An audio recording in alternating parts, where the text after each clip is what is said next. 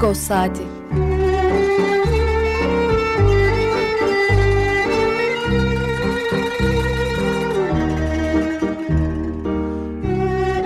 Haftalık Agos gazetesinin penceresinden Türkiye ve Dünya gündemi. Agos'un mutfağından haberler, söyleşiler, olaylar.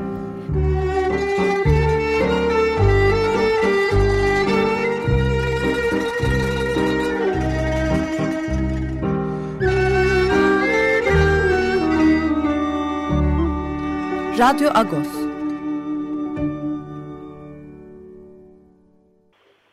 Radyo Agos'tan günaydın. Parlış. Ben Yetvat'tan Zikyan. Herkese iyi bir 2021 senesi temenni ederek e, 2021'in ilk Radyo Agos'una başlıyorum.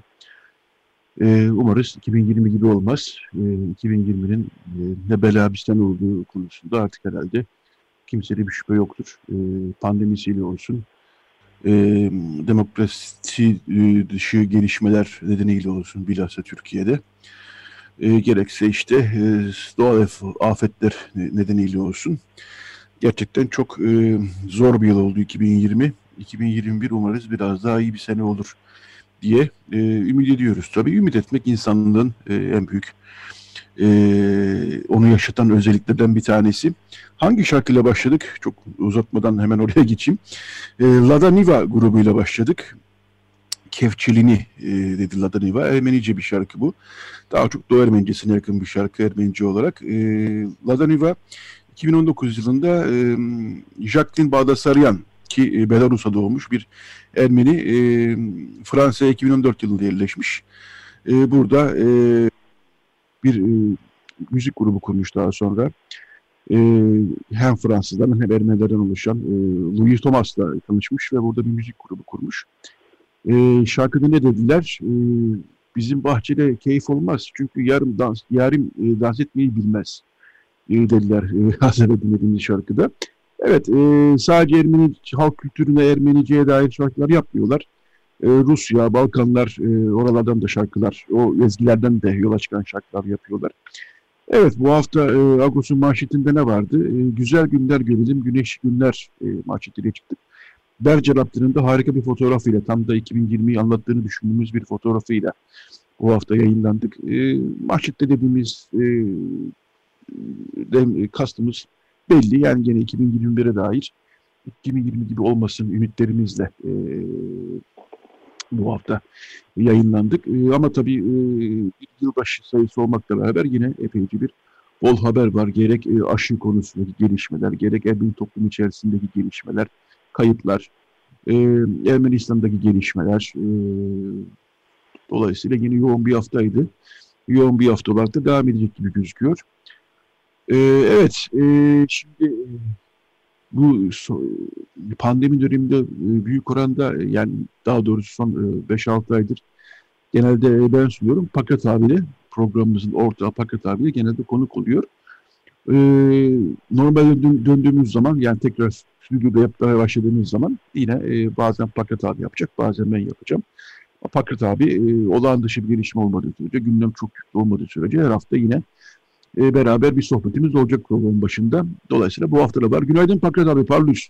Günaydın Parlus Şetrat, günaydın. İyi hafta evet. sonları olsun. İyi hafta sonları. Yine bir e, sokağa çıkma yasağı e, içindeyiz. E, bunun sonuçlarını umarım ki görüyoruzdur. E, yani bir, bazı açıklamalar var. Vaka sayısı azalır gibi oluyor. Ağır sayısı azalır gibi oluyor deniyor ama e, son bir gelişmede bu İngiltere'de mutasyona uğramış virüs e, haberleri vardı son bir haftadır biliyorsunuz.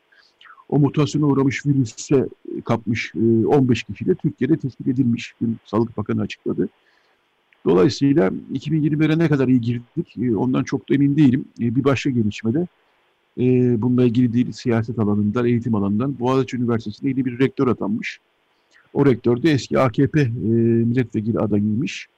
İsmi de e, Melih Balu e, sosyal medyada tepkiler var doğal olarak. E, yine Boğaziçi ne demek kayyum atanıyor başka bir vesileyle seçim rektör ataması yoluyla e, deniyor. E, dolayısıyla 2021'in ikinci gününe e, ne diyeyim çok da ümit e, karartmayalım tabii ama biz şimdi tekrar dönelim Agos'un gündemine, bizim e, Ermeni dünyasının, Türkiye'nin gündemine de geleceğiz tabii ama E, Fakret abi 2020'de e, epey bir kayıp yaşadık. E, 122 e, pandemi dönemi boyunca Türkiye Ermeni toplumundan 122 kişi pandemi yüzünden hayatını kaybetti. Bu e, Türkiye'ye kıyasladığımız zaman her zaman söylüyoruz küçük bir rakam gibi gözükebilir ama e, bizim gibi Ermeni toplum, Türkiye Ermeni toplumu gibi küçük bir e, topluluk için yani 50 bin kişi civarındaki bir topluluk için sadece pandemi yüzünden diğer ölümleri saymıyoruz burada diye sadece pandemi yüzünden 122 kayıp vermek e, Aralık ayında da 30 kayıp aşağı yukarı verilmişti. Önemli bir kayıp. Yıl içinde önemli kayıplar oldu Paket abi. E, Sebuh Çuluciyan'ı kaybettik. E, Ermenistan'da olmakla beraber Türkiye'li bir ruhaniydi. E, son günlerde e, Türkiye'nin İstanbul'un tanınmış e, cenaze vaftiz düğün organizatörlerinden Belçikaç'ı kaybettik. Harut Gümüşanlı'yı kaybettik. E, pandemi yüzünden e, ciddi kayıplarımız oldu gerçekten de. E, sen Belçikaç'ı da e, aslında e, iyi bilirsin çünkü Belçikaç'ın Belçikaç'ın şöyle bir özelliği de var. 12 Eylül darbesini e, yaşayan, sonuçlarını Türkiye'de bir toplumda yaşayan isimlerden bir tanesiydi ki Hrant Dink ki o da yaşamıştı zaten ağır biçimde. E, onun yazılarından da e, isim vermese de bu e, asala gerekçe gösterilerek ama aslında sadece yurt dışına Ermeni öğrenci gönderme yüzünden başlatılan bir operasyon yüzünden e, Samandıra'ya alınmış e, isimlerden bir tanesiydi. Öyle başlayalım istiyorsan haftanın gündemi biraz da böyle. Çünkü çarşamba günü toprağa verdik Belçikaç'ı. Evet. E, şimdi Belçikaç bir dönemin önemli bir tanığıydı. Ne yazık ki o tanıklığını insanlarla paylaşmadı. Bir tek o değil. Onunla beraber e, o dönemde gözaltına alınan daha sonra da serbest bırakılanlardan hemen hiçbiri o günlere dair e, toplumda herhangi bir şey paylaşmadılar. E, bugün de zannediyorum ki halen geçerli olan e, konuşmayın konuşursanız e, şöyle olur böyle olur baskısının bunda bir etkisi olabilir. Bugün de biliyorsun ki ağır zulümlere uğrayan insanlara bu yönde e, salı verilmelerinden hemen önce çok yoğun bir baskı uygulanıyor. E, anımsayacaksın birkaç e, ay önceydi bu yılın içerisinde e, gözaltına alınmış ve bir daha kendilerine daha doğrusu gözaltına alındıkları da netleşmemiş kaybedilmiş insanlar vardı. Aylar sonra bu insanlar bir şekilde ortaya çıktılar ama hiç konuşmadılar. E, tam tersine kendi ailelerine de bu yönde telkinde bulundular. Dediler ki sakın gazetecilerle konuşmayın, sakın kimseyle konuşmayın. Muhtemelen Belçikaç ve diğerleri örneğinde de aynı sistem geçerli oldu ve bu insanlar o yılgınlıkla e, aşağı yukarı 10 kişi civarı bir insandı bunlar. Hiç birbirleriyle e, toplumun tanıdığı insanlar olmalarının dışında ortak özellikleri yoktu. Toplumun tanıdığı insan anlamında da şunu söylüyorum. E, kimisi öğretmendi, kimisi din adamıydı, papaz falan. Kimisi böyle cenaze işleri organizatörü. Yani e, politik bir kimlikleri olmayan ama toplum nezdinde tanınan bir adamlardı. E, muhtemeldir ki bu da bir e, Pentagon taktiğidir. Toplumlara topluca e, yılgınlık vermek için böyle bir organizasyona gidilmiştir. Birileri e, yok yere bahanelerle, gerekçelerle gözaltına alınmıştır. Ve bununla da bütün bir toplumun terörize edilmesi, sindirilmesi sağlanmıştır. Belki de 12 Eylülcülerin uyguladığı bir Pentagon taktiğiydi. Oradan öğrenilmiş bir yöntemdi. Bilemiyorum bunu. Ee, bilmemiz de mümkün olmayacak artık. O defter kapandı çünkü. Ee, o listeden hayatta kalan hemen hemen hiç kimse kalmadı. Beşiktaş da bunlardan biriydi. En sonunda arkadaşımız Emrecan Dağlıoğlu kendisini konuşturma konusunda epeyce çaba sarf etti. İkna etmeye yakınken son dakikada bir kez daha vazgeçti Beşiktaş. Beşiktaş e, politik bir tutumu olmamış bir insan bugüne kadar bildiğimiz kadarıyla. Çocukluğundan beri kilisede mugannilik yapmış yani okuyuculuk yapmış. Sonrasında da gene mesleğinde kilise çevresinde orada gördüğü, edindiği deneyimlerle şekillendirmiş bir adam. O bundan gurur da duyuyordu. Ben de onunla çok sohbetler etmişimdir. E, kendisi çünkü özellikle bir dönem gazeteyi sıkça ziyaret ediyordu ve o ziyaretlerinde hep de e, bunları anlatıyordu. Nasıl kiliseye girdi, nasıl bu mesleği seçti, bu esnada kimlerle ahbaplıkları oldu. e, kimlerle samimiyetler kurdu. Bütün bunları anlatmaktan hoşlanan bir insandı Beşer. Allah rahmet eylesin. Bu korona Evet. belasının e, bizim de e, toplumumuzla diyelim ilk tanışması benim açımdan çok trajik bir kayıp olarak e, Baret Manok'tur. Hı hı. Baret Manok gerçi Türkiye'de değildi. Türkiye'de Ben, yakalanmadı. e, bir, e, ben bir düzeltmede Fransa'dan e, haberini aldık. Fakat Ee, abi ben bir düzeltmede Evet, bulunayım. Ee, için ilk duyduğumuz kayıp diye e, sayabiliriz onu. Arkasından da çorap söküğü gibi Türkiye'den de peş peşe kayıp haberleriyle karşılaştık. Bir kısmı Fakret abi e, ben bir, arkadaşlarımızdı. Bir kısmı e, gıyaben tanıdığımız insanlardı. Ama e, dediğin gibi sayıca küçük de olsa orantısal olarak nüfusa orantıyla çok ciddi bir kayıp verildi. e, evet e, ben bir düzeltmede bulunayım. E, Belçikacı pandemi yüzünden kaybetmedik. E, o Evet. e, Ha, o başka doğru. bir başka bir sağlık nedenleriyle kaybettik. E, bunun düzeltmesini yapmış olalım ama dediğim gibi pandemi yüzünden evet senin de bahsettiğin e, Baratmanlık e, da içinde olduğu bir e, kayıp listemiz var. E, ben e, o e, 12 Eylül operasyonu kısaca özetleyeyim. Yurt dışına gönderilen e, eğitim için yurt dışına gönderilen Ermeni çocuklar e, bu e, ve bu çocukların gönderilmesi için toplanan döviz bu gerekçe gösterilerek e, 10 11 kişi aşağı yukarı alındı ki içlerinde Ragip Yergatyan vardı, Hayk Nişan vardı. E,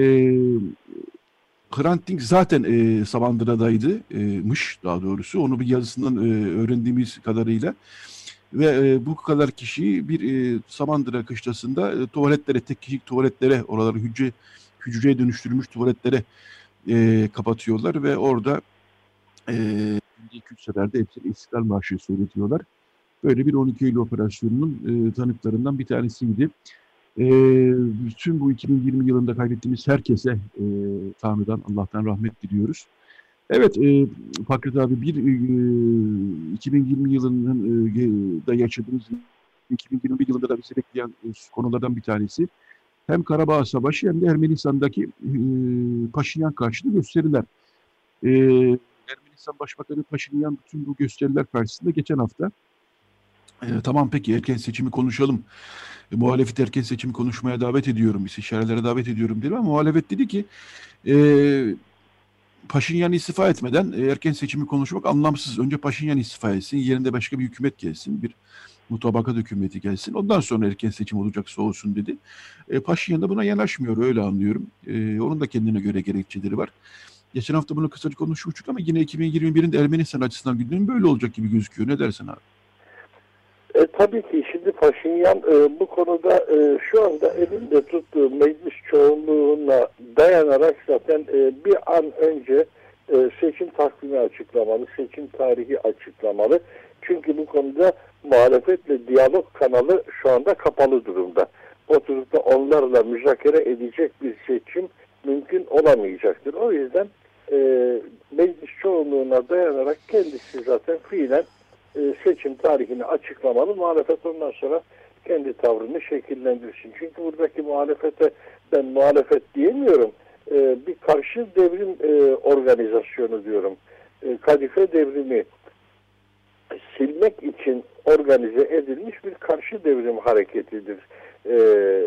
O yüzden bunlarla istişare ederek, bunlarla müzakere ederek bir seçim e, tarihi belirlemek mümkün olmayacaktır. Hiç buna ihtiyaç da yok. Paşinyan şu anda zaten meclis çoğunluğuna sahip. Biraz artık demokrasicilik oynamayı bir yana koyup e, somut gitmek lazım. Çünkü muhalefet biliyor ki seçim olursa Paşinyan bir kez daha e, çok ciddi oranda oy alarak iktidarını sürdürecektir. Bunu bildikleri için ve bütün amaçları da kadife devrimi tepelemek olduğu için buna doğal olarak yanaşmayacaklardır. Ondan sonra e, Paşinyan'ın istifasından sonra kuracakları yeni bir e, hükümetin ne zaman seçim yapacağını bilmemiz pek mümkün değildir. E, onlar seçim sonucunu garanti etmeden e, seçime gitmeyeceklerdir. Bugünkü muhalefet çevrelerinin bundan önceki seçim sabıkalarını da bildiğimiz için buna güvenmek hiç akıllıca bir şey olmayacaktır. Onlardan hadi o zaman e, geçici hükümet kuralım sonra da seçime gidelim aldanmak büyük bir e, yanlışa yol açacaktır. Hiç bunların sırası değil. Paşinyan e, madem seçim lafını da ifade etti o halde hiç tereddüt etmeden bir an önce seçimin takvimini de açıklamak durumundadır diye düşünüyorum. Doğru evet. budur. Bu yolu izlemek doğrudur. Yoksa öbür türlüsü demokrasicilik oynamak olacaktır ki bedeli çok ağır olabilir. Evet, e, muhalefetin yapısını e, biliyoruz. Bir taraftan da böyle bir anlaşmadan sonra erken seçime gitmenin de siyasi bir gelenekte geri olduğunu da biliyoruz. Sen de bunu savunuyorsun. Zaten erken seçim yapması gerekir diyorsun ki ben de öyle düşünüyorum. E, böyle bir e, kritik gelişmeden sonra erken seçime gitmekte fayda var. Her, her açıdan. E, bir enteresan notta e, ikinci Cumhurbaşkanı Robert Koçaryan da geçen hafta e, ortaya çıktı bu Ermenistan medyasında. Putin'le bir saatlik bir e, telefon görüşmesi yapmış Moskova'ya gittiğinde. E, bunu da e, Ermenistan basını e, servis etti ki böyle bir gelişme oldu. İşte son durumu görüştüler, Karabağ'daki durumu görüştüler diye. Ki böyle bir e, düşünce her zaman e, oldu. Yani işte e, Putin Koçar yanına yakındır zaten. yanına o kadar da yakın değildir zaten gibisinden. Bunlar da şimdi bu andan sonra ne diyecek ne desek spekülasyon olacak. Yaşayıp göreceğiz. Şimdi e, bizim Ermeni toplumunun gündemine gelecek olursak 2021'den ne bekliyoruz? En kritik konu vakıf seçimleri. E, gene kendisini belli etti çünkü iki gelişme var. Biri Kırıkan'daki vakıf başkanımızı, Hatay Kırıkan'daki vakıf başkanımızı kaybettik. Geçen hafta e, vakıf e, vakıflıya bağlanmıştık. E, Cem Çapar e, bunu anlatmıştı. Bu hafta bir de ortaya çıktı ki e, iki kişi kalan e, Beyoğlu 3 oran yönetimi e, üçüncü bir kişiyi atama olarak e, görev e, yani vakıflar e, genel müdürlüğünün e, atama genelgesine dayanarak üçüncü bir kişiyi yönetim kurulu üyesi olarak atamış. E, beş kişi de atama bekliyormuş. Dolayısıyla e, tartışmaların odağında olan epeydir e, Beyoğlu 3 oran. E, aslında tekrar yeni bir yönetim kurulu oluşturuyor. Seçim olmadığı için, yapılmadığı için.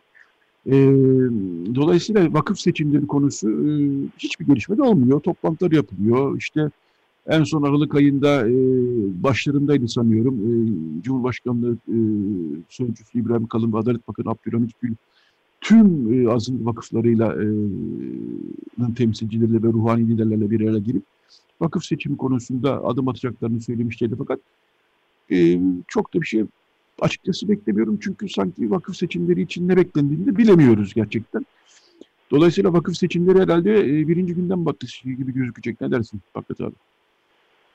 Vakıf seçimleri zaten kilitlendi. Şimdi meclisimizden yeni geçen yasayla da zaten artık e, belki de seçim yapmanın bile anlamını tartışır hale gelebiliriz.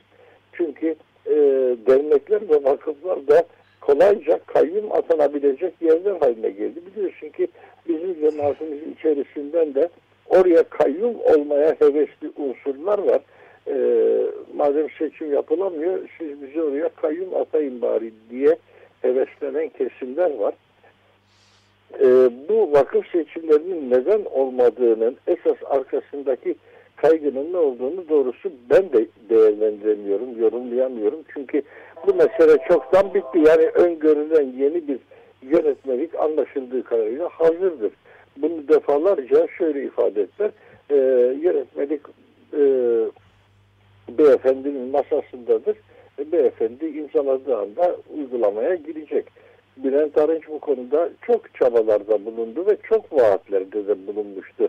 Vakıflardan sorumlu devlet bakanı olduğu dönemde.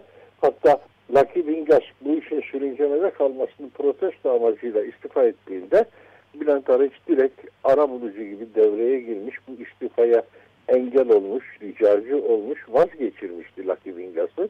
Ee, şimdi ise gene e, vakıflar e, meclisinde azınlık vakıflarından e, sorumlu e, temsilci de bu konuda ne yazık ki şu ana kadar e, somut en azından kamuoyunun duyduğu bir e, girişimde de bulunmuyor. Zaten e, belki de çok manası da yok. Çünkü bir tuhaf irade var memlekette. O iradeye karşı girişimde bulunsan ne olur, e, bulunmasan ne olur? E, hakkını arayacak bir imkanın ortamın artık kalmamış olabileceği bir yerdeyiz. E, yani saygı duymuyorum, tanımıyorum da dediği anda yapacak hiçbir şey yoktur. e, böyle tuhaf bir süreç yaşıyoruz şu anda. O yüzden kimseyi de kınayamıyorum niye sen girişimde bulunmuyorsun falan diye. E, Ee, yani bittiği çok girişimde- tuhaf bir e, düzenin hakim olduğu ortamdayız. E, o yüzden de niye bu işin halen sürüncemede bırakıldığı, niye vakıfların kendi yöneticilerini seçmelerine izin verilmediğini açıklama imkanımız yok. Seyirciyiz, tribünde hepimiz seyirciyiz. Bakalım ne olacak gibi. Evet, e, iki not düşeyim ben. E, bu yeni yasa sivil toplum e, kuruluşların cenderi altına alan ve hepsine kayyum atama imkanı getiren yasa aslında vakıfları tam olarak kapsamıyor. Yurt dışında e, yani merkezi yurt dışında olan vakıflar bir maddede geçiyor ama e, şu an için e, bizim azınlık vakıflarını kapsadığını söyleyemeyiz. E, yani öyle bir kafa karışıklığı olmasın. İkincisi buna bağlantılı bir gelişmede Lucky Wingas demiştim. Onu dinleyicilerimiz tanımıyor olabilirler. Vakıflar Genel Meclisi'nde azın vakıfların temsil eden bir sandalye var epeyce bir süredir. E, 2014-2015 yılından beri hatta daha öncesinde 2012 yılından beri.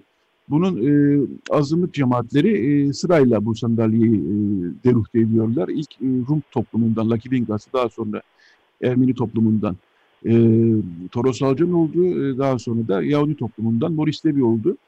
Daha sonra Süryani toplumuna geçmesi bekleniyordu ki e, Morris Levi'nin bir dönem daha yapması azınlık vakıflarının kendi aralarında varlıkları mutabakat sonucu Morris Levi'nin bir dönem daha yapması kararlaştırıldı. E, 29 Aralık'ta bunun seçimi yapıldı. E, Morris Bey bir dönem daha yapacak. Hayırlı olsun diyoruz. E, Morris Bey'in aslında girişimde bulunmasına gerek kalmadan e, başta bahsettiğim bütün azınlık vakıflarının yaptığı toplantıda Adalet Bakanı ile yaptığı toplantıda bu konu e, öğrendik ki bütün vakıflar tarafından, bütün temsilciler tarafından dile getirilmiş. Seçimleri yapmak istiyoruz, seçimleri yapmak istiyoruz diye. Artık daha güçlü bir irade yok herhalde. Fakat perde önünde olanlarla perde arkasında olanlar birbirini tutmuyor. Öyle e, anlaşılıyor e, bu konuda. Ama e, gerçekten de e, 2021 yılındaki en kritik meselemiz herhalde bu olacak gibi gözüküyor. Yine bununla bağlantılı bir not daha iletmek istiyorum. Bu bize gelen talepler bunlar. E, Agos gazetesine gelen talepler. E, bu e, Beyoğlu Üçören yönetiminin yapısıyla ilgili sorunlar yaşanmıştı e, geride bıraktığımız yıl içerisinde. Yıl içerisinde. Eser'in yönetimiyle ilgili daha doğrusu bir toplantı yapılmak istenmiş. Bu toplantıya da e, Beyo, e, Üçören Vakfı yönetimi e, katılmayınca son anda Patliklik e, Beyoğlu Üçören Kilisesi'ne bir e, e, cezası verdi. Yani düğün, vaftiz, cenaze olmayacak artık orada e, cezası verdi. E, tard etti. Şimdi gerçi gene yapılamıyor pandemi yüzünden ama o civarın ve Ermeni toplumundan da bize bazı talepler geliyor ki yani yönetimi değil bizi cezalandırıyorsunuz. Üç oranda ne cenaze yapabiliyoruz, ne vaftiz yapabiliyoruz, ne düğün yapabiliyoruz diyerekten. E, bunu da e, yani böyle notları var. E, bu üç oranla ilgili sorun da belli ki ayin cezasıyla çözülemeyecek herhalde öyle gözüküyor. Daha başka yollar bulunması gerekiyor. Belki vakıf seçimi yapmak bunların başında geliyor. Ee, yani bu konuda Patrikhane'nin tutumu başka bir e, tartışma konusu. Ama Ermeni toplumunda da böyle e, sesler var diyeyim. Pakrat abi bu haftanın sonuna geldik. E, şaka maka hemen e, aklı geçtik. Yani bu bölümün sonuna geldik daha doğrusu. Bizim program 10.30'a kadar sürüyor ama çok teşekkürler yayına katıldığın için Pakrat abi. Rica ederim, rica ederim. İyi yayınlar diliyorum. Teşekkürler. Yayını izlemede kalıyorum zaten. Haftaya yine uzun uzun konuşacağız e, gündem müzik konuları. Mutlaka. Evet, e, şimdi e, her zaman e, Radyo Agos'a şarkı çalmaya mutlaka e, her yarım saatte bir ya da iki kere şarkı çalmaya gayret ediyoruz. Siz de biliyorsunuz. Bu hafta daha çok Ermenistan kökenli, Fransa Avrupa kökenli gruplar çalıyorduk. Şimdi e, Ermenistan Vanadzor'dan bir e, grup çalacağız. Clocker. E, Clocker geçen hafta da çalmıştık. Bir e, Gomilas ezgisi. E, Mokat Milza'yı e, çağdaş biçimde seslendirmişlerdi. Clocker da bir rock grubu ama e, teknoya kayan yanları da var zaman zaman. E, bu e, daha klasik bir rock şarkısı diyebilirim. E, şimdi Clocker'dan dinleyeceğiz. Çizarmanas, şaşırma e, diyecek Clocker. Daha sonra bir reklam aramız, daha sonra yine bir şarkı aramız olacak. Daha sonra Radyo Agos, Türkiye'de kutuplaşmanın boyutları araştırmasının sonuçlarını konuşarak devam edecek. Evet, şimdi Clocker'ı dinliyoruz. Radyo Agos. Evet, Radyo Agos devam ediyor. Radyo Agos'un bu bölümünde bir araştırmanın sonuçlarını konuşacağız. Ee, 2020'nin son haftalarında yayınlandı bu araştırma. Ee, Türkiye'de kutuplaşmanın boyutları. Ee, Birçok kurumun katkıda bulunduğu bir araştırma bu ama araştırmanın e, bilimsel olarak e, yürütücüleri e, Profesör Doktor Pınar Uyan Semerci ve Profesör Doktor Emre Erdoğan. İkisi de e, hattımızda konuğumuz. E, günaydın Pınar Hanım, günaydın Emre Hocam. Günaydın. Günaydın, günaydın Pınar Hocam. Evet, bu e, şimdi şöyle diyeyim, e, Türkiye'de bir kutuplaşma olduğunu söylemek çok yeni bir şey değil tabii. Yani hani e, içinde yaşadığımız bir toplumdan bahsediyoruz. Siyasete görüyoruz. E, seçim sonuçlarını görüyoruz. E, yaklaşık e, 10 yıldır, 10, belki 10 yıldan daha fazla bir şekilde bir kemikleşmiş oylar bölgelere dağılmış. Yani işte e, sahillerde Ege Denizi, Akdeniz'i, e, Marmara sahillerde işte belli bir parti, Orta Anadolu, İç Anadolu, Karadeniz'de belli bir parti, işte Türklerin e, Güneydoğu'sunda kültürlerinde belli bir partinin artık neredeyse 15 yıldır neredeyse aynı oranlarda e, ve aynı coğrafyalarda oy aldıkları bir e, şey var, e, manzara var. Öte yandan siyasetin dilinde de bir kutuplaşma olduğunu çok görüyoruz. Günlük hayatta bunu çok görüyoruz. Dolayısıyla bu belki ilk bakışa gibi bir şey gibi gözükmeyebilir ama araştırmanın içine baktığımızda çok ilginç e, verilerle karşılaşıyoruz bir taraftan da. Benim birçok e, dikkatimi çeken veri olmuştu. E, işte bunu konuşacağız. E, bu ilginç verileri konuşacağız ve ileriye dönük neler olabilir bunları konuşacağız. Ben e, Pınar Hoca ile, Pınar Oyan Semerci ile başlamak istiyorum. Günaydın hocam. Günaydın, günaydın. İyi yıllar herkese. Teşekkürler, iyi yıllar herkese. Ee, şimdi ben bir giriş yaptım aslında e, çok kabaca ama dediğim gibi e, araştırmada ilginç e, konular var. E, bu Önce şöyle başlasak, bu 4000 kişiyle e, pandemi oranları e, gayet de zor bir şey sanıyorum. 4000 kişilik yüzde yapılmış bir araştırma sonuçları ve örneklem bütün Türkiye kapsayan. Önce öyle başlayalım istiyorsanız. Tabii yani gerçekten de e, pandemi döneminde Kasım-Aralık aylarında yapıldı ve 4006 kişiyle yüz yüze yapıldı.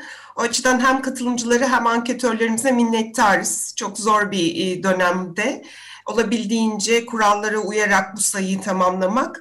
E, bizim açımızdan bu Türkiye temsili örneklemi yapabilmek önemliydi çünkü alt kırılımlara daha rahat bakabiliyoruz.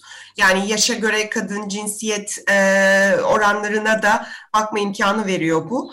E, daha önce 2015, 2017 ve 2020'de e, bazı sorularımızı aynı şekilde sormuştuk ama bunda özellikle e, koronaya ait bir bölüm de var. İstanbul Sözleşmesi'ne ait yani kadına yönelik şiddete dair de bir bölüm var. Biraz daha kapsamlı bir araştırma oldu bu ve dediğim gibi katılımcı sayısı açısından da çok büyük. Belki bir sizin girişte söylediğinizin e, kutuplaşmanın genel olarak var olması ile ilgili bizim araştırmamızın neye odaklandığını çok kısa bir aktarabilirim dinleyicilerimize. Tabii ee, ki. Biz biraz duygusal siyasal kutuplaşma dediğimiz bir noktada bireysel düzeyde e, parti e, aidiyetlerinin e, partiye kendini yakın hissetmenin ne kadar ciddi bir kimlik haline geldiğini ve bu e, kemikleşmeye başlayan kimliklerin de uzak parti taraftarlarını aslında e, normalde olması gereken mesafeden çok daha fazla öteki olarak tarif etmeye başladığımızı e, düşünerek yani 2015-2017 birikimleri üzerine açıkçası bunun düzeyini anlamak için yaptığımız bir çalışma bu. Çünkü kutuplaşma çok farklı düzeylerde olabiliyor. Aslında Amerika Birleşik Devletleri'nde ilk çıkmadığında çalışılmaya başladığında çok daha siyasi elitler arasında yani daha çok siyasetçiler arasında ya da parti yönetimleri arasındaki e, kutuplaşma çalışılmaya başlanıyor. Fakat günümüzde sadece Türkiye'de de değil yine Amerika Birleşik Devletleri örneği e, verilebilir. E, bireylerin düzeyinde yani bireyin bir partiye yakın hissetmesiyle uzakta gördüğü parti taraftarlarına olan mesafesinin giderek artması bunu biz hem sosyal mesafede ölçmeye çalışıyoruz, hem ahlaki üstünlük olarak ölçmeye çalışıyoruz, hem de siyasal hoşgörüsüzlük dediğimiz en temel siyasal haklara erişim noktasında bu mesafenin çok büyümesi olarak tespit etmeye çalıştık. Bu biraz bizim açımızdan çok uğraştığımız, emek verdiğimiz çünkü bir arada yaşamamızın önündeki çok temel engellerden biri olarak gördüğümüz bir kavram. Yani bu çalışmanın ana fikri, ana derdi, gayesi bunun nasıl olduğu, bunun ne düzeyde olduğu ve birazcık da bu veriler ışığında beraberce konuşmaya, düşünmeye, e, kutuplaşmayı azaltmaya dair bir projenin aslında bir ayağı bu araştırma. E, yıllar içinde oluşan bu birikim yüzünden aslında biz iki yıllık bir projeye başladık. E, 2021 Aralık ayına kadar sürecek projemiz. Türkiye'de kutuplaşmayı azaltmaya dair stratejiler, müdahale araçları da geliştirmeyi hedefliyor. Bu da 2020'nin resmini çekmeye çalıştığımız bir araştırma oldu. Evet, e, çok teşekkürler. Gerçekten de yani ben e, biraz basitçe tabii tarif ettim. E, birkaç örnek verirsem e, sanıyorum dinleyiciler de bunu daha e, kafalarında daha iyi canlandıracaklar. E, raporda araştırmanın sonuçlarında şöyle bir e, soru ve cevaplar var. Kendinizi en uzak hissettiğiniz partinin taraftarları e, diye bir soru var. Burada e, kendisini işte AKP'li olarak tarif edenler başka bir partinin ismi. Ben kendimi en uzak bu partiye görüyorum diyor. İşte CHP'li olarak tarif edenler bir parti ismi veriyor. MHP'li olarak tarif edenler bir parti ismi veriyor. HDP'li olarak tarif edenler bir parti ismi veriyor. Dolayısıyla her grubun, her parti taraftarının kendisini en uzak olarak gördüğü bir parti taraftarı var. Ve e, şu beni hakikaten ilkiltti. En uzak gördüğü parti taraftarına e, neredeyse her şeyin yapılmasını bir bah görüyor. Yani komşu olmasını istemiyor, kendisine iş beraber iş yapmak istemiyor. Hatta yüzde 48 oranında telefonları dinlenebilir diye bir cevap vardı. E, bunları ben Emre Hoca ile Emre Erdoğan'la görüş konuşmak istiyorum. Yani bu artık siyasetin de ötesine geçmiş bir kimlik haline gelmiş. Yani siyasi parti oy verme gibi değil de e, sanki artık bir siyasi parti taraftarından artık bir kimlik haline geldiği bir durumda mı bahsetmemiz lazım Emre Hocam? Kesinlikle. Zaten bizim başlangıç noktamız da bu. Siz de söylediniz biz hangi siyasi parti uzak hissediyorsunuz meselesi değil, hangi siyasi parti taraftarlarına kendinizi uzak hissediyorsunuz diyoruz ve bu birkaç defa tekrarlanıyor. Yani çok karıştırılacak bir şey değil ve tabii ki e, kimliğin gücünü ölçmek için de bir iki soru soruyoruz vesaire. Burada gerçekten olmaması gereken bir şey olmuş durumda. İnsanlar oy verdikleri partiyi bir kimlik olarak benimsemeye başlamışlar. Bu da bizi işte gruplar arası ilişkilere getiriyor. Yani bir grubu diğer grubu küçümsemesi, dışlaması, beraber yaşamayı istememesi bunlar bildiğim şeyler ama en önemli şeylerden biri haklar meselesi. Yani bu bizim aslında çok uzun soluklu bir araştırma ajandamızın bir parçası. Daha önce de ötekileştirmede de çalıştık. Ötekileştirmeyi bir şu şekilde tanımlıyoruz. Bir yerde kendinize reva gördüğünüz hakları başkasına hak olarak görmemeniz o hakların geri alınabileceğini kabul etmeniz ve bu sizin bahsettiğiniz şey siyasi haklar. Yani siyasi haklar bir birey olarak, vatandaş olarak kaydolduğunuz anda sahip olduğunuz haklar ve bu hakların sizden şu partiye ya da bu partiye oy verdiniz diye geriye alınması düşürülmemesi gereken bir şey. Ama burada görüyoruz ki buna ciddi bir onay var. Telefon dinlemeleri bizim ülkemizle ilgili bir anormallik diyeyim. Çünkü bununla ilgili yaptığımız daha önceki çalışmalarda da bu kadar çok yüksek çıkması bizi çok şaşırtmıştı ama galiba bizde siyaseti yapma biçimi olarak bu telefon dinlemelerini meşru olarak görme artık bir standart oluşturmaya başladı. Yani telefonlarımız galiba kamusal alanın bir parçası haline geldi. Hele siyasetle ilgileniyorsanız ya da siyasete biraz dahil oluyorsanız bunun da sebeplerini çok tartışmak gerekiyor. Ama bu geldiğimiz nokta birlikte yaşamayı zorlaştırmakla kalmıyor. Siyasal haklar konusunda da hoşgörüsüzlüğün arttığını gösteriyor. Bu kabul edebilecek bir şey değil. Evet, e, biraz e, yani 70'leri de e, yaşayanlar olarak, 80'leri de yaşayanlar olarak, 90'ları da yaşayanlar olarak şunu e, fark etmek, e, girişte de ben biraz bahsettim e, oylar e, kemikleşi kalıplaştı artık yani son 15 yıldır aşağı yukarı. Halbuki 70'lere, 80'lere ve 90'lara böyle değildi. Çok geçişken oylar görüyorduk. Şimdi belki en fazla bloklar içerisinde yani AKP ile MHP arasında bazı oy akışları e, gözükebiliyor. Onun dışında çok fazla bir oy geçişkenliği yok. E, sanıyorum bu e, birbirini besleyen bir süreç oldu. Yani oyların kalıplaşması, kemikleşmesiyle siyasi parti taraftarlarının da kimlik bir kimlik haline gelmesi e, birincisi bu. İkincisi e, siyasal alanda e, e, kalıcılaşan partilerin hepsinin de aslında bir kimlik üzerinden neredeyse e, faaliyet gösteriyor olması. Özellikle de AKP, MHP için yani İslamcılık ve milliyetçilik e, açısından bunu belki söyleyebiliriz. E, böyle olunca da CHP'ye de sekülerlik e, kalmış oldu. Seküler milliyetçilik veyahut da kalmış oldu. HDP'yi e, çok buraya katamıyorum çünkü o e, zaten bir Kürt meselesinin temsiliyeti açısından bir e, parti olarak e, siyasi alanda faaliyet göstermeye çalışıyor. Ona ister istemez üzerine kalan bir konu oldu bu HDP'nin. Yani çünkü bir problemi çözmeye hedeflenmiş bir parti olarak. Dolayısıyla Pınar Hoca'ya dönmek istiyorum. Yani siyasal alanda bu partiler bu şekilde var olduğu sürece ya birbirini besleyen bir süreç mi? Onu demek anlamaya çalışıyorum. Yani partiler böyle olunca da bu parti taraftarı kimlik haline geliyor. Öyle olunca partiler daha fazla burada kalmayı tercih ediyorlar. Çünkü bir garantili bir alan var. Ben İslamcılıkta ve da milliyetçilikte kaldığım sürece benim oy garanti olmuş olacak gibi bir kemikleşmeye doğru mu gidiyoruz ne dersin? Yani bizim aslında e, belki ilgilenenler daha detaylı bakmak isteyenler Turkuaz Lab e, sayfasına girebilirler. Tam da böyle bir haritamız var. Mütekabiliyet haritası diyoruz biz. E, parti tabanlarıyla, parti taraftarlarıyla birincil kimlikler dediğimiz en çok biz demeyi e, böyle sorumuzda zaman içinde geliştirdiğimiz bir soru. Kişilerin en çok kendilerini biz olarak tarif edebildikleri gruplarla ilişkisini yansıttığımız bir harita bu. E, ve burada e, işte tam da söylediğiniz gibi CHP, Atatürkçüler, laikler, Aleviler, modern insanlar, HDP Kürtler, AK Partililer, dindar muhafazakar, e, milliyetçiler, ülkücüler, MHP gibi yani Türkiye'deki bu kimlikler dağılımıyla bu parti e, taraftarlığı arasında üst üste binmiş bir resmi görebiliyoruz burada. Bu çok önemli bir nokta çünkü e, pekiştiriyor yani ikisi birbirini oldukça sıkı besliyor.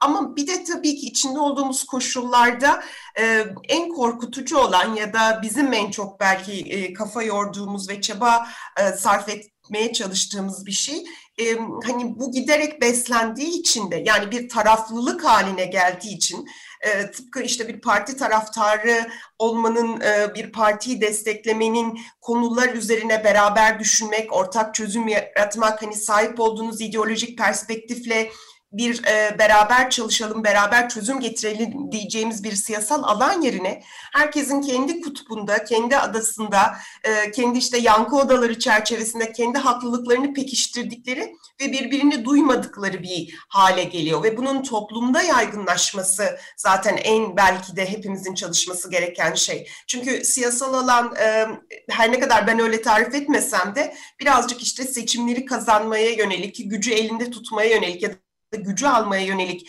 e, bir alan olarak e, genelde kabul görüyor. Dediğim gibi yani bana göre siyasetin tanımı bu değil ama hani bu şekliyle e, real politik işlemeye çalışıyor gibi. Bunu birazcık bozabilecek ya da burada farklı sesleri duyurabilecek bir şey aslında hepimizin ortak ihtiyaçlarını, ortak sorunları çerçevesinde farklı partilere yakın hissetsek de bir araya gelip konuşabilme imkanı yaratmak. Oysa bu işte aramızdaki duvarları çok daha yüksek bir biçimde e, oluşmasını sağlıyor ve birbirimizin sesini duymayı, birbirimizin kelimelerini anlamaya çalışma e, kaygısından da e, hepimizi bir biçimde e, ne diyelim muaf tutma e, şeyi getiriyor. Yani nasıl meşrulaştırıyoruz? Çünkü zaten e, işte yine bulgularımızda gördüğümüz gibi e, bizden uzak olan e, ötekileştirdiğimiz parti taraftarlarının zaten bağnaz olduğunu düşünüyoruz. E, bütün negatif sıfatları ona yüklüyoruz ve bu biçim şekliyle de beraber konuşmak, beraber düşünmek, dertlerinizi, birbirimizin sorunlarını anlamak yerine kendimizin haklılığını e, ispatlar şekilde düşünmeye başlıyoruz. Bu yüzden bu altını çizdiğiniz nokta bana göre çok kıymetli. Yani kimliklerle parti aidiyetlerinin de birbiriyle üst üste binmesiyle tüm dünyayı ve Türkiye'yi aslında farklı okuyoruz. Tabii işte içinde olduğumuz medya ortamı da buna çok ne diyelim imkan sağlıyor.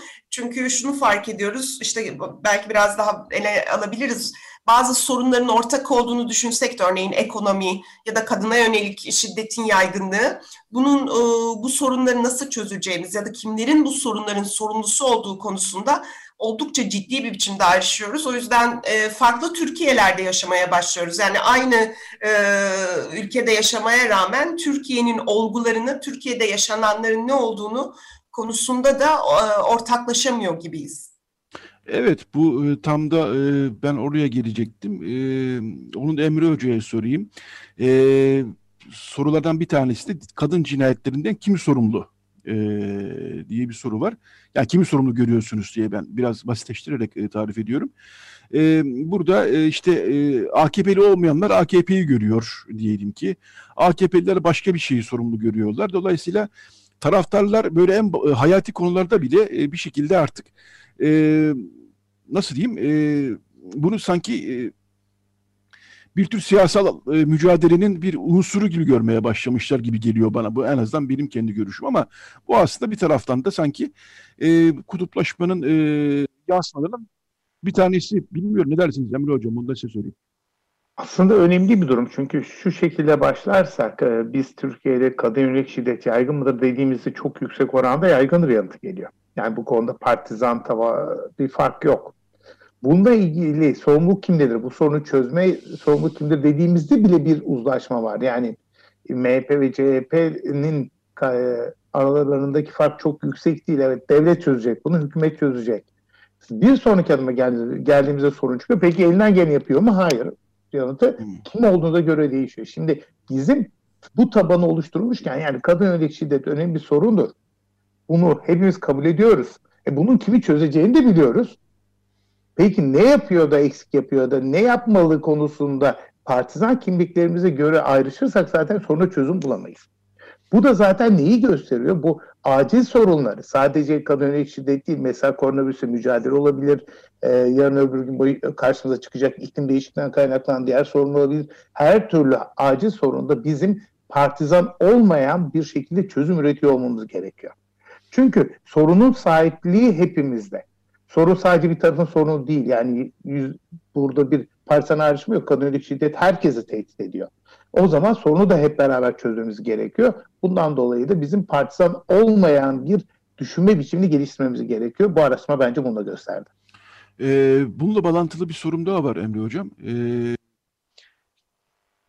medya, e, medya kuruluşlara sorular sorulmuş ee, ve şu ortaya çıkıyor ki herkes kendi medyasını e, dinliyor. Herkes kendi medyasını takip ediyor.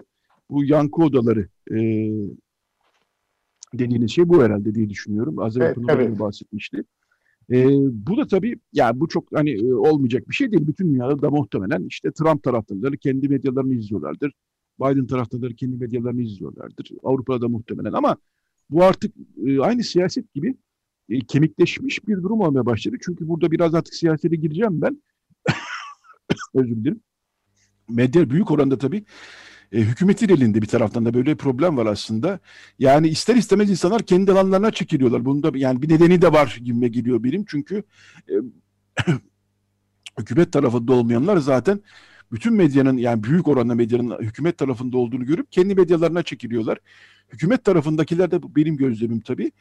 E, iktidara kalmanın bir aracı olarak bu medyaları kullanma gibi bir e, bence yanlış ve çok sakıncalı bir düşünce içine girmiş vaziyetteler. Böyle olunca da kimse e, karşı taraf ne diyor diye e, bakmıyor. Sadece Twitter'dan önünüze düşen aa böyle demiş meğerse falan filan gibi e, paylaşımlar ya da sosyal medyadan e, paylaşımlarla bakılıyor. E, yani bu az evvel yaptığımız tespitin biraz da ilerletilmiş hali olacak herhalde ama herkes e, kendi arasına biraz da medyaları vasıtasıyla çekilmeye devam ediyor diye, diyebilir miyiz hocam? E tabii zaten Amerika Birleşik Devletleri'nde de olan ama bu yeni bir şey. Yani Amerika Birleşik Devletleri'nde de bu kutuplaşmayı kolaylaştıran bir unsur olarak geliyor. Bu kablo haber kanallarının gelmesi ve haberin magazinleşmesi, seçeneklerin artması vesaire vesaire derken hatta o kadar ki Fox kurulduğunda e, tarafsızlık iddiasıyla kuruluyor ve bu oradaki iddiası da muhafazakarlığa yeterince söz vermek. Yani da onda tarafsızlıktan anladığı o. Yani tabiri tarafsız vermek değil. Bizde de aynısı yaşandı. Yani baktığımız zaman zaten basın gazeteler eridi. Yani 1990'ların aşırı bir milyonlar satan bir tirajından bahsetmiyoruz. Bu belki hayatı giderdi ama kutuplaşmış dediğimiz bir medya sistemine geçiş yaptık ve bunun büyük bir kısmı da dolaylı olarak hükümetin kontrolü altında. Bu doğru. Ama bizim haber alma çeşitliliğimiz çok çok azaldı. Şimdi ne kadar çok çeşitli haber alırsanız diğer görüşü o kadar aşina olma olasılığınız artıyor ve eskiden böyle portföy gazeteler vardı. O görüşten de bir yazar, bu görüşten de bir yazar. Hadi bir de oradan koyalım. Bir de aşırı sol olsun. Hadi o kesmiyorsa aynı yayın grubunun bir de solcu yayın organı olsun. Sadece yayın organı olsun gibi bir ortam vardı. Şimdi biz burada tek bir cümleyi tekrarlayan ve aynı manşetlerde çıkan gazetelerden geldik. Tamam gazeteler bitti zaten. Yani gazete diye bir şey marjinalleşti artık. Sosyal medya var onun yerine. Sosyal medya daha iyi değil. En büyük hı hı. itirazlarımızdan biri de bu. Sosyal medyada bir kere o, e, haberin sadece bir kısmı geliyor. Çarpıcı kısmı. Hı hı. Çünkü onun amacı bizim platformda olabildiğince kalmamız. Olabildiğince klik atmamız ve beğenme, like etmemiz o zaman platform para kazanıyor reklamlardan. Dolayısıyla o da şey yapıyor, e, böyle güzel bir espri vardı. E, 6 ay içerisinde bir e, yapay zeka şeyi e, radikal görüşe sahip olabiliyormuş e, sosyal medyayla. Bunu 6 güne indirmek istiyoruz diye şey espri yapılıyor. 6 ya da 6 saat olsun. Niye 6 ay? Çok uzun. Yani siz refleks olarak orada kaldığınız zaman gittikçe radikalleşiyorsunuz. Çünkü gerçeklik algınız zaten medyadan gördüklerinizden oluşuyor. Biz gerçek hep bireyler olarak gerçekliğe doğrudan aşina değiliz ki. Medya adı üzerine medya üzerinden yapıyoruz ve tek bir gerçekle karşı karşıya kaldığımızda gittikçe radikalleşiyoruz ve birbirimizden kopuyoruz. Orta saha boşalıyor. Bu çok ciddi. Yani hep şunu söylemek lazım. Siyasi açıdan da böyle şunu düşünüyorum ben. Hem demokrasinin yaşayabilmesi açısından hem de siyasi siyasetlerin siyaseti hala makul bir şey kılabilmeleri için medyadaki çeşitli ihtiyaçları var. Hı hı, ve bu hı. çeşitliği sağlamak ülkenin ve herkesin lehine. Biz oradan kaçtığımız zaman daha hayırlı bir yere gitmiyoruz. Bilakis başka bir krizi tetiklemeye başlıyoruz. Hı hı. Bu konuda size çok katılıyorum Emre Hocam. E, sosyal medyadan e, Twitter, Facebook ya da Instagram'dan haber takip etmek insanların zihnini de parçalayan bir şey olduğunu düşünüyorum ben. Yani bir gazeteyi alıp okuduğunuz zaman gazete ister sağcı olsun, ister solcu olsun, ister merkezde olsun bir gazetenin bir bütünlüğü vardır. Gazeteyi baştan sona okuduğunuz zaman farklı farklı bir sürü haberi fotoğraflarıyla e, görebilirsiniz. Bu benim biraz e, son zamanlarda çok kafa yorduğum bir konu. Oysa sosyal medya sadece bir konunun bir tarafını, bir başlığını çoğu zaman da ister muhalif olsun ister hükümet yanlısı çoğu zaman zaman zaman da yanıltıcı bir kısmını e, öne çıkartıp bizi sadece gerçeğin sadece bir kısmından haberdar eder e, gibi bir durumla karşı karşıya kalıyoruz. Bunu ayrı bir programda konuşmak isterim sizle Emre Hocam. E, tabii. E, ben kapanışı Pınar Hoca ile, Pınar Oyan'la yapmak istiyorum.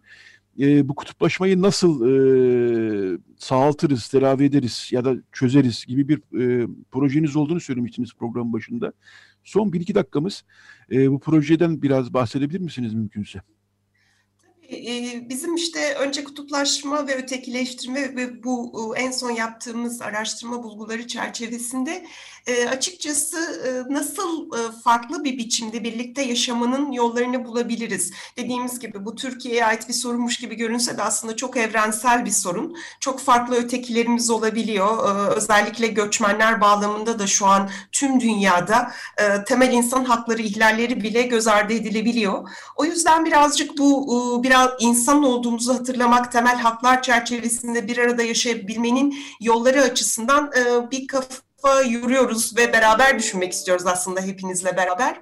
E, bu bağlamda da daha önceki çalışmalarımızdan temel birkaç bulgumuz var.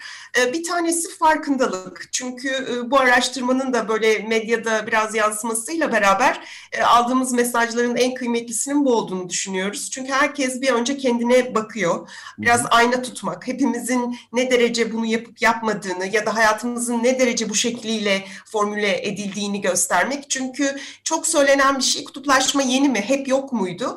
E, tabii ki farklılıklar her zaman vardı ya da maalesef Türkiye'de belli derecede ötekileştirmeler hep vardı. Ama tam da demin konuştuğunuz üzere içinde bulunduğumuz e, medya ortamı, sosyal medya araçları bunlar yeni ve e, gerçekten de hakikat sonrası dediğimiz dönemin içinde çok daha başka bir düzeyde birbirimizle karşılaşmadan ya da sadece kendi sesimizden haklılığımızı her gün doğrulatarak e, başka bir dünyanın içine yuvarlanabiliyoruz.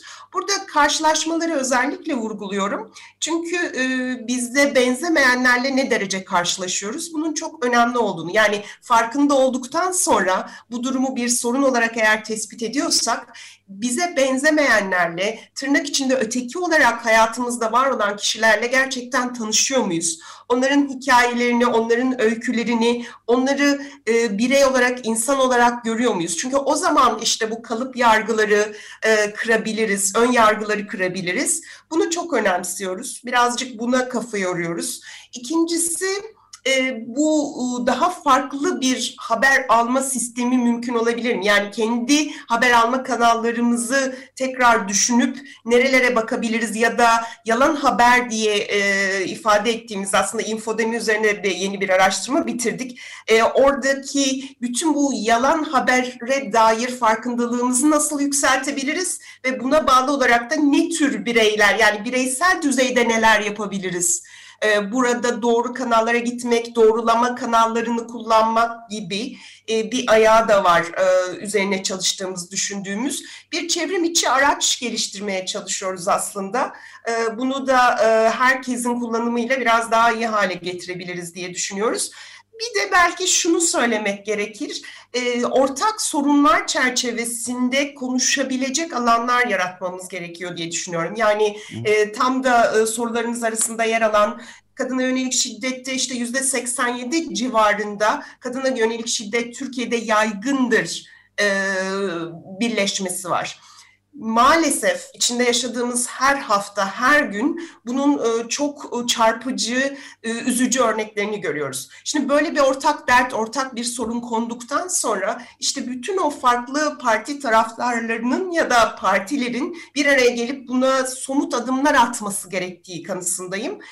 Başka ortak ihtiyaçlarımız da var birçok alanda bu sorunları çözmeye yönelik yani sorun bazlı bir biçimde bir diyalog mümkün kılacak imkanlar yaratabilir miyiz? Yine bu üzerine çalışabileceğimiz, düşünebileceğimiz birbirimizi e, gerçekten bu sorular çerçevesinde duymak ve ilerleyebileceğimiz bir ortam yaratmak. Bunların hiçbiri kolay değil ve bir günde olabilecek şeyler değil. Ama bunların olabilmesi için de işte dediğim gibi belki öncelikle aynaya bakıp e, hepimizin kendisiyle de yüzleşmesi gerekiyor.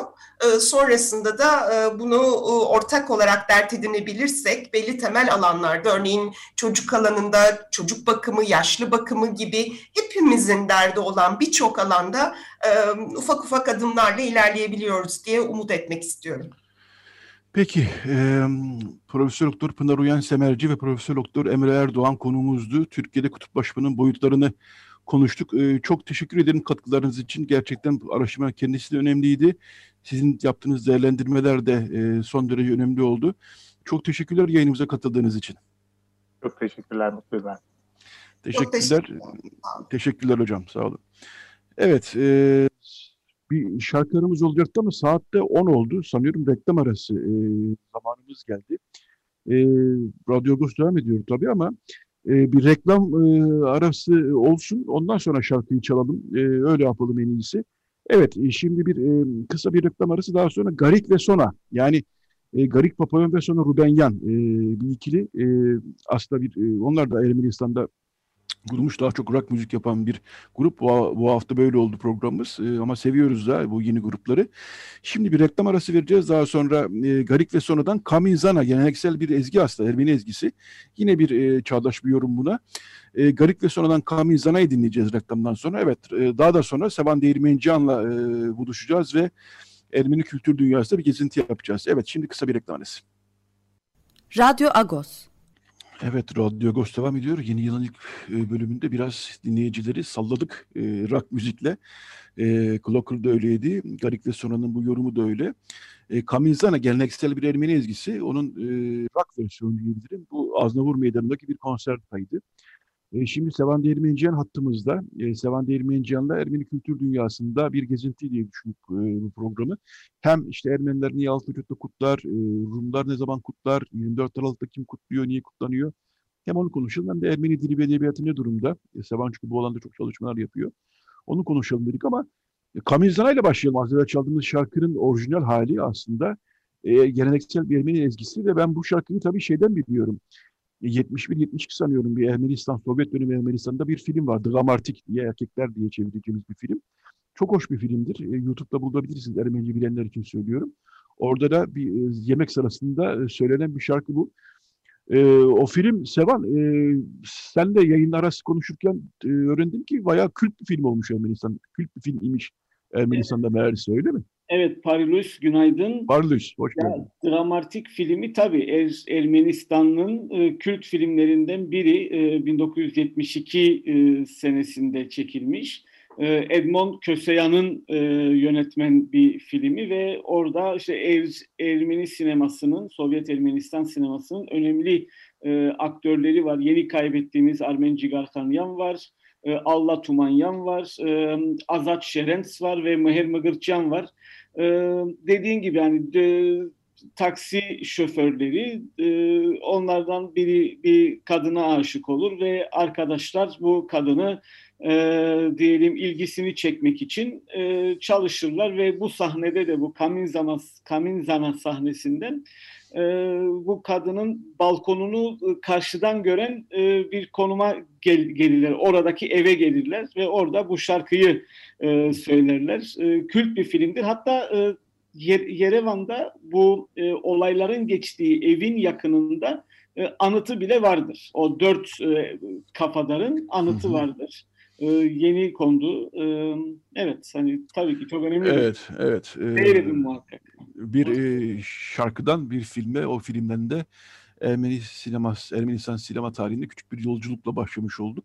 Evet, e, dediğim gibi Ermenice bilenler e, YouTube'da var bu film baştan sona tamamı.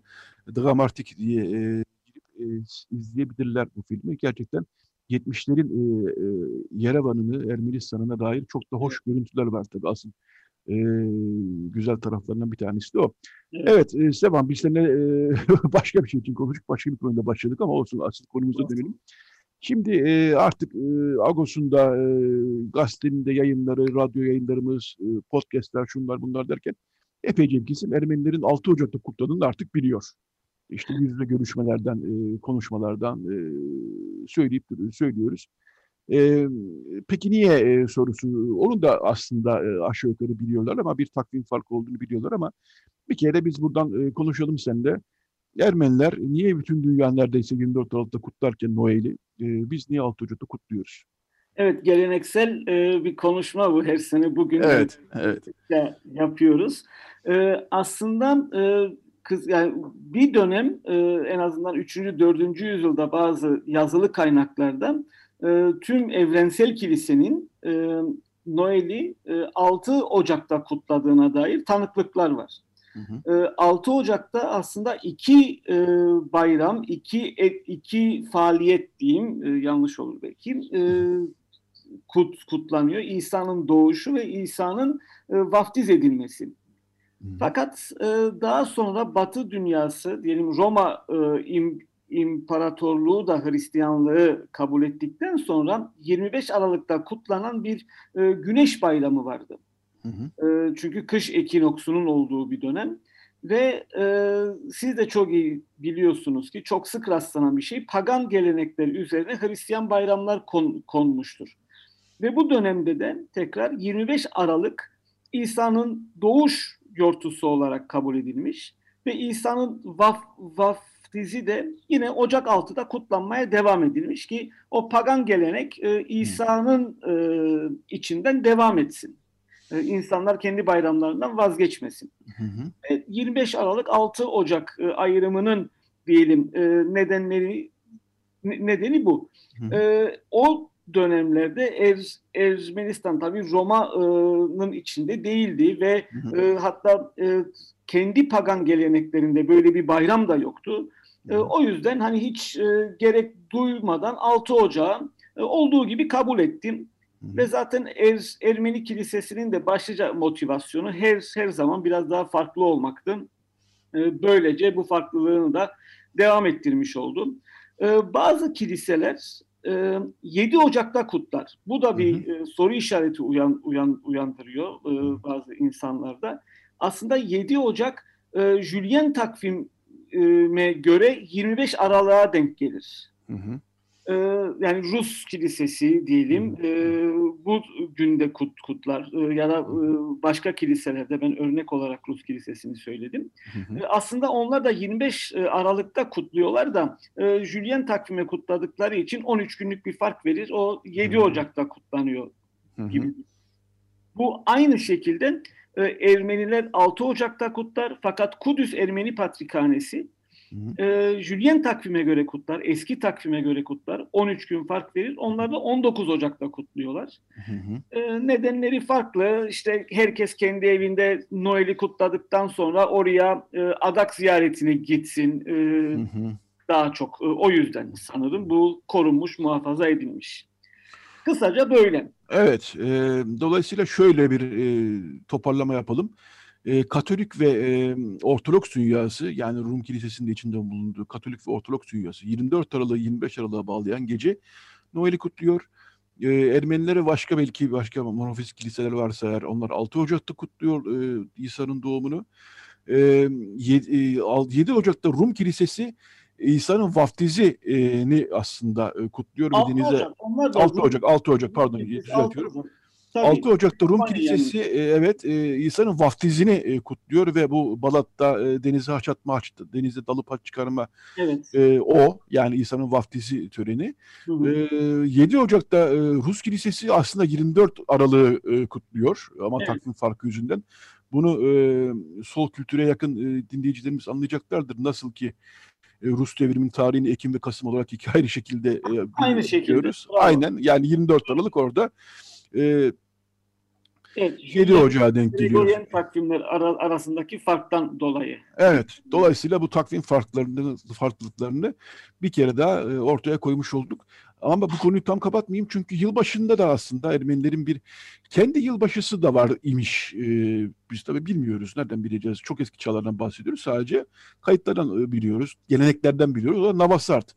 E, Navasart. Navas aslında Ermeni e, dünyasının e, Hristiyanlıktan önceki yılbaşı Navasart oluyor değil mi? Doğru. Navasart e, uzun yıllar kutlanmıştı. Hani Hristiyanlığın kabulünden sonra da kutlandığına dair e, Hı. tanıklıklar var. Navasart zaten e, Farsi kökenli bir kelime ve yeni yıl demek. Nava ve Sart kelimelerinden oluşuyor. Ve bu orta çağda bir din adamı e, şey e, takvim bilim, bilimci bunu sabitleyip e, biraz oynayan bir bayrammış. 11 Ağustos'a sabitliyor. Yani genelde yazın kutlanan e, doğanın uyanışıyla diyelim hasatın e, olmasıyla e, başlayan bir bayram Navasart. Bunu Ermeniler kutlamışlar. Hatta onun kalıntıları biz bugün hani Meryem Ana e, yor, yortusunda üzümün kutsanması Hı hı. vesaire bütün onlardan kalan e, diyelim anılar, hatıralar e, çok eskilerden gelen. E, Navasart aslında bugüne kadar da bir şekilde kutlanıyor. Spor oyunları e. Navasart'la özdeşleşmiş bir e, şey. Hı Ee, Er- Ermenistan'da Navasart oyunlarının e, temel alıp Pan Armenian Games e, tüm Ermeni oyunları e, tesis e- edildi 1999'da.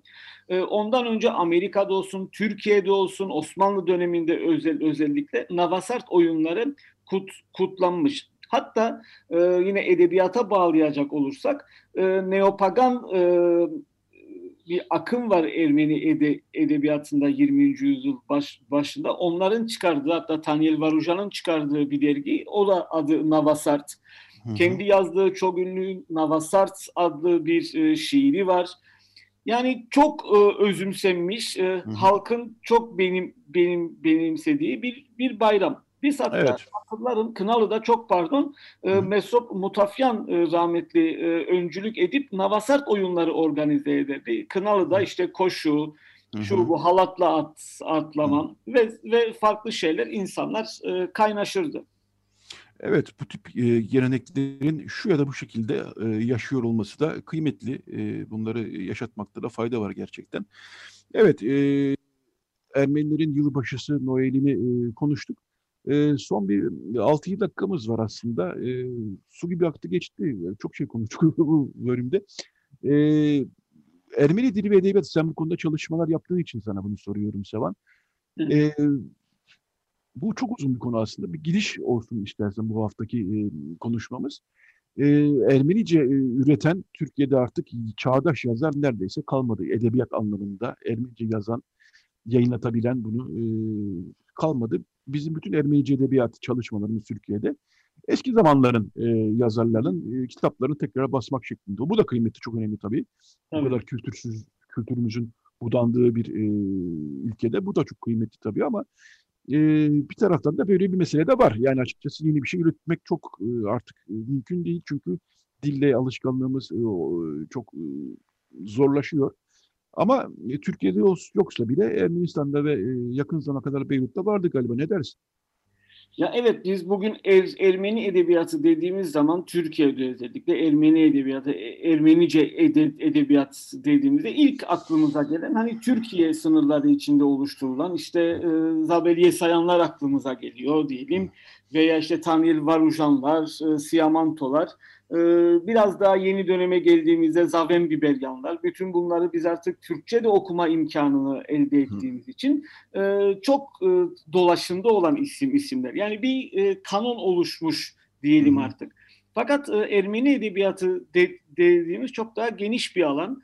E, 1915'den sonra özellikle e, bir diaspora e, Ermeni edeb edebiyatı var ve bunun birkaç odağından bahsetmemiz e, gerekir. Diyelim Beyrut e, bunlardan biri. E, Paris çok önemli bir merkez. E, Amerika ve Tahran. E, bu e, ve İstanbul'da e, tüm bunların içinde az çok e, yer edinmiş bir merkez. Hı hı. E, özellikle edebiyat dediğimiz e, toplumsal bir olgu. Hani e, yazar yalnız başına oturur üretir evet ama hani bunun bir okuyucusu vardır. Bunun tartışıldığı mecralar vardır. Yoksa e, çok da öyle halkın içine gelmez, e, halk okumaz, uzak uzaklaşır.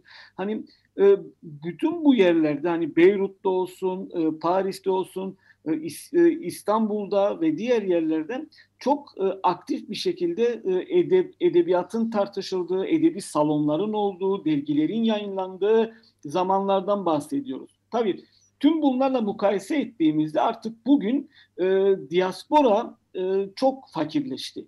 Hani bugün e, yayınlanan edebi dergi, e, ben de yayın yayın kurulundayım. Pakin var, e, Beyrut'ta hmm. yayınlanıyor. Fakat şöyle dias, diasporik bir dergi oldu artık. E, Beyrut'ta yayınlanmasına karşın edi, editörü Kanada'da yaşıyor. Hı hı.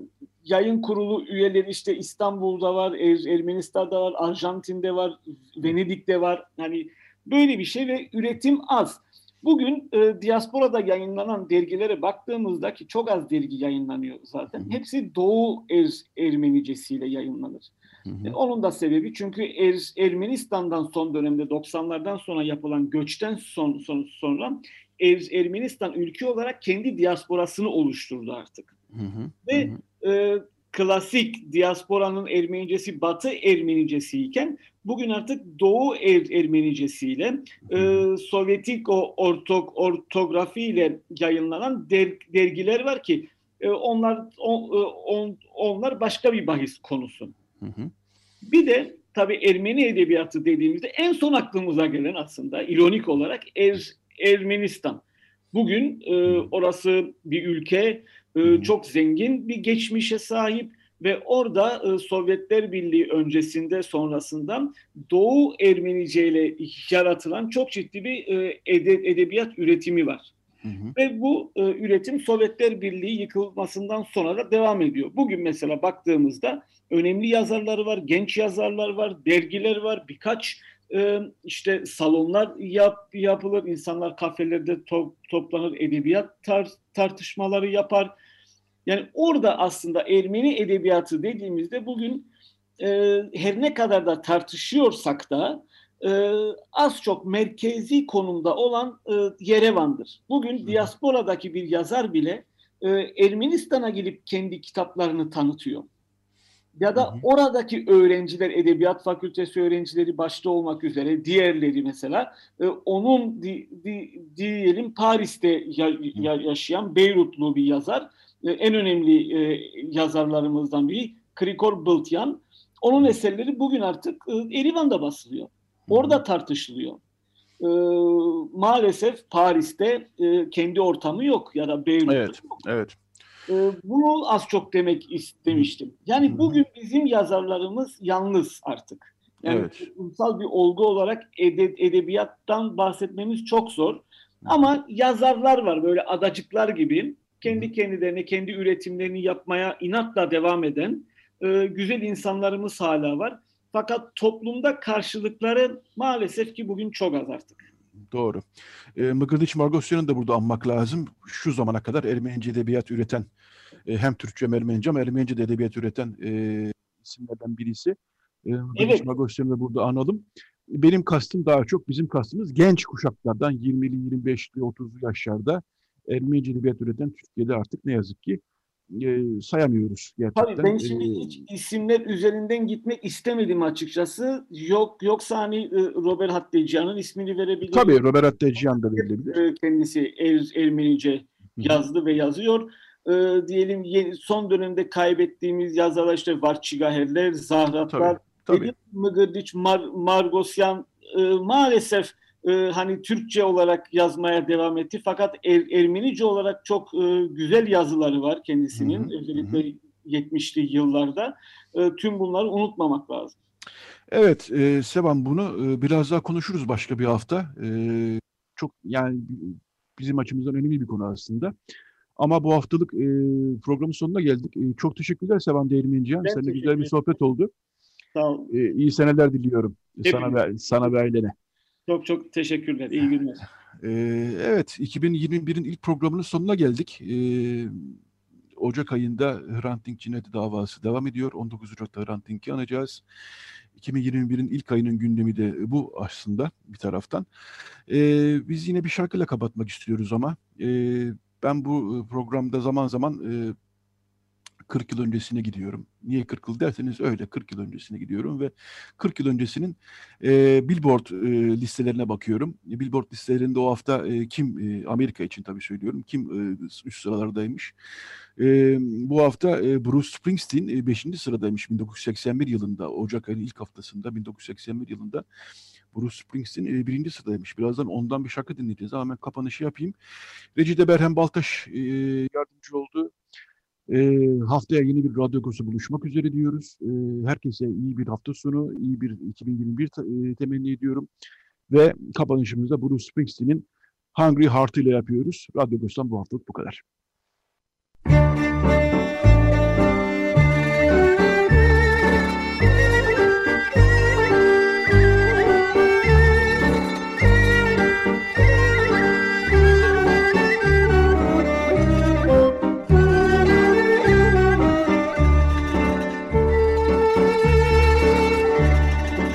Agos Saati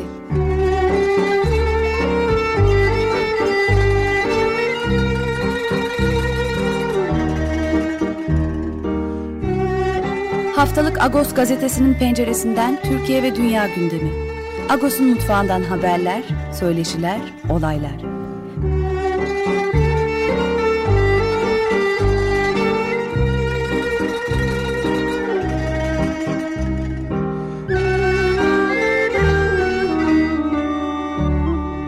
Radyo Agos.